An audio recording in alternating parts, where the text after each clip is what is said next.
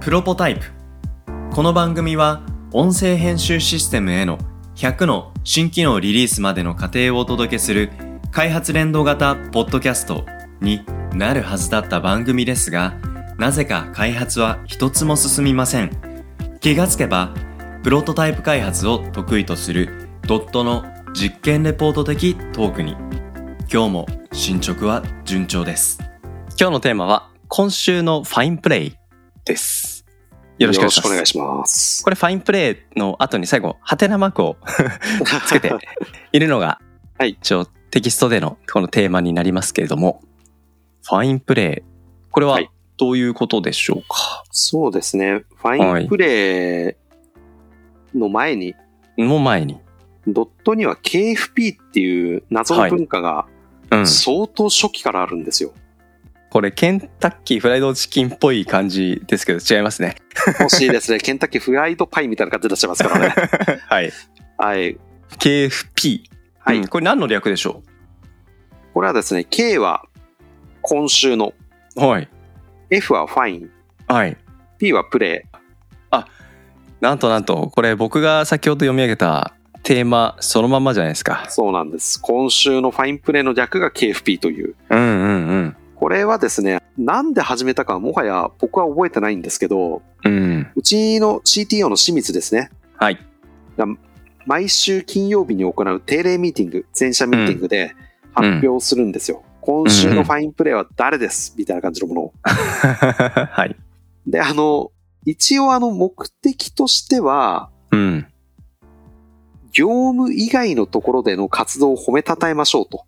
おお、業務外なんだ、これ。そうなんですよ。え業務外のところで、すごいいい動きしましたよねとか、えうん。ドットの活動理念って言えばいいんですかね。うんにうん、う合っん。た行動をしてくれた人はい。に贈るものとして考え始めたっぽいんですよね。ぽいんですね。あくまはで。い。ぽいと。で、例えばどういうもので、うん。この今週のファインプレーっていうのを受賞されたかっていうと、はい。僕が覚えてるのは、会社で有給を申請するときに、うん。もちろんあの有給申請に理由とかは書かなくたっていいんですけど、うんうん。書いたっていいよっていう自由欄みたいなのを用意してるんですね。はいはいで、はいそ。こで映画を見に行くから会社休みますうんうんうん。っていうふうに、えー有給取った人がいるんですけど、はい。その人がはい今。週のファインプレーおお。取得したり、はいはいはい。あるいは、あ、最近よく早起きしてる とか、はい。 うん。なんかそういうくだらないようなところだったりするんですけど、ああとあはの、い資格試験ですうね。ん。資格試験に落ちたことをみんなはにい。情報共有したと。うんうんで、これあの、受かんのももちろん素晴らしいけど、うん落ちたことを気軽に言ってみんなの挑戦を促すみたいのはいいよねと。うん。で、その資格試験とかっていうのは別にドットで推奨してる試験でもしてない試験でもどっちでもよくて、はい。はい。うん、そういうところを見てとか、なるほど。うん。自分のプライベートのツイッターでバズったとか、そういうところ も、はい。まあそんな感じの、清水俊之介 CTO の独断と偏見で決める今週のファインプレーっていうのがドットのうんうん KFP っていう文化ですね。いやーこれでも会社の文化ってはい業務外のところから生まれるってなんかああ、確かに。ねえなんか僕はこのプロポタイプから何を学んだかやっぱ企業の文うん、化作りみたいなところで言うとなんかそのうん業務のこと技術のことばっかり語ってたらそこってなかなか文化情勢って難しいんじゃないかなっていうのは僕はこの番組から結構学んでることなのでああ、なるほど。だからこの KFP の活動っていうところがやっぱり業務外で褒めたたえられてるってところうんうん。うん。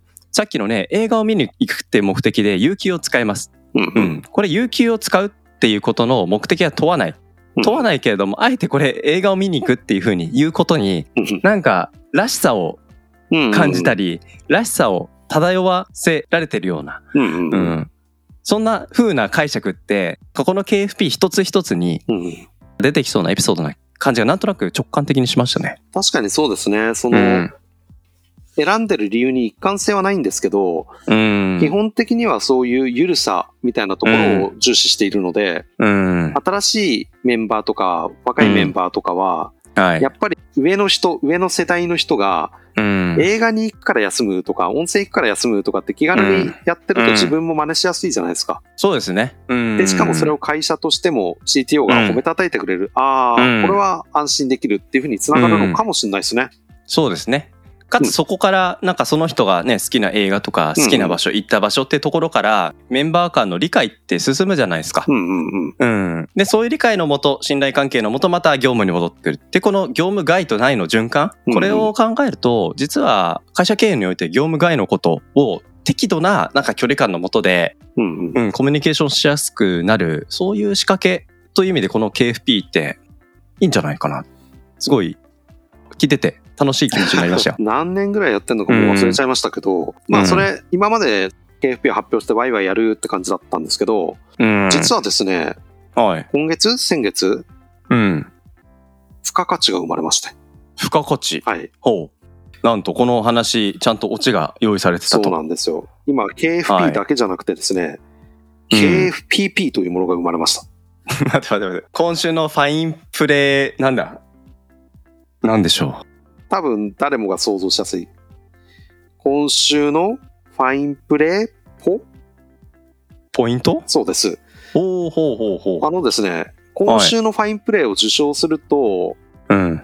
今までは拍手をもらえるって感じだったんです けど、うんうん。この度ですね、KFPP、今週のファインプレーポイントというのが生まれて、はい。 KFP を受賞すると、うん。何ポイントだったかな ?3 ポイントもらえると。うん。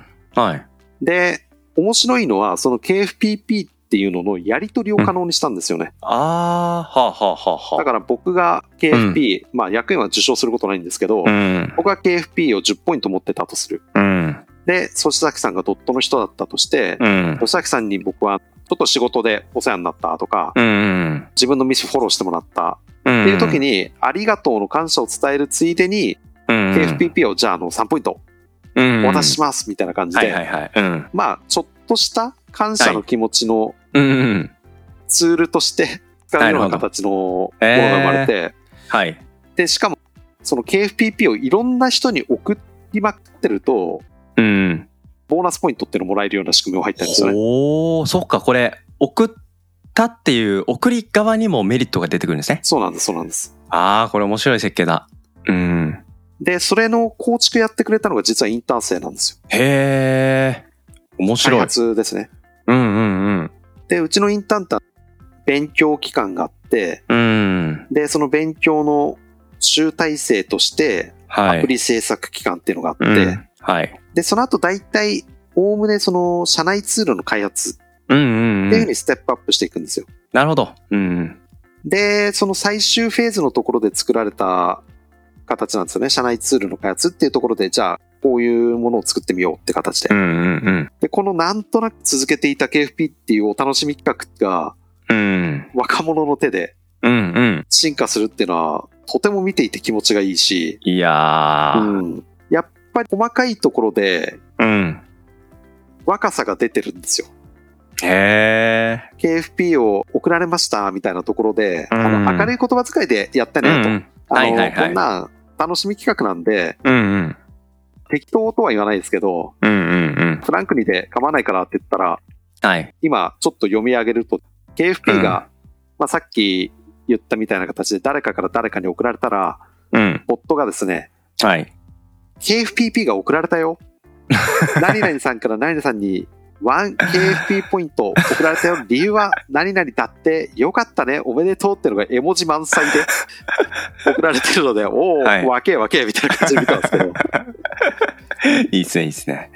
へえ。これあれですね。まあ CTO 清水さんが、はいまあ昔からなんとなくやっていたこの制度。これが世代を超えてまた新しい世代によって、うん新しい仕組みとして、ね、仕組み化される。うんうん うん。これは元からいた世代うんからすると、うん、やっぱり、笑みがこぼれ る。うん、嬉しいね、うん出来事ですよね。なんかうん。こういうのってサンクスカードとかっていうような形で呼ばれるようなのもなんかあるらしくて世の中にうんは、うんうん。で、それ別に知らなかったんですけど、結果的にそういう形で進化してってっていうのは面白いなと思いますし、まあ、うんうん何回か前の収録のところでも言った、今度はドットからチャットボットみたいな形のもの、AI アシスタントですね、うんうん。はい。出すんですけど、その中の機能としてもこれ入れてみようかうんうんうなんっていう形でも考えていたりするので、はい。ぜひはい。そのあたりのところも楽しみにしていただければと。そうですね。これやっぱ聞いてて思って、僕のやっぱり一つやっぱこだわり。うんこれやっぱり業務的なサンクスポイント、まあ KFPP ももちろんそうですし、ただ非業務的な KFPP の方がなんか3倍ぐらいポイントがつくとああー、か、なるほど。なんか投稿内容の系統によって、うん。なんかちょっと倍率というか、重みを変えるっていうような機能はぜひ入れてもらいたいあであー、すね面。白いです ね。で、そうすると会社組織ごとによって大事だなって、うんもちろん経営層だけじゃなくて、組織全体が思っているようなこと、うんそれをもっと強く強化していきたいなって思ってること、ううんんうんここに、まあ、ちょっと意識的に設計として、うんまあ、重みがつきやすくなる。もちろん別にそれ以外のものも、業務的なことを褒めたたえるのが悪いってことじゃない。うんうんだけど、とはいえやっぱりその中でね、せっかく非業務的な文脈からうんうん培われているこの KFP、これがベースにあるんだよってことが、なんか新しいこの KFPP にも、うん、確なかんにか僕個人的にはちゃんとなんか引き継いでほしいですね。これ、あれですよね。何ポイント送るっていう指定をあえうんてうん。落として、はいはい。理由のところからうん。うん。、内容をざっくり AI で推測してて、あ、これはいは業務ないだね。だから1ポイント、そうそうそう業務外だうね、ん3ポイントみたいな、そういう感じですよね。うん。ですね。だから送る側も、これ送ると何ポイントかっていうのちょっとわからないみたいうな。ん。うんで、。送ってみて何ポイントだったあーっていう楽しみもいいかもしれないですね。確かに。まうあ、んちなみに、今あのドットの中ではですはね、いこの KFPP 獲得した人のメリットっていうのははい。何もないという状態で無料しております。その辺もなかなか面白いでございますし、またね、そのさらに次のインターンなのか、そのまた先、どんな形で進化していくのか、見ものだなというふうに思いました。 今週のファインプレーポイントについてお届けをしました。ありがとうございます。ありがとうございました。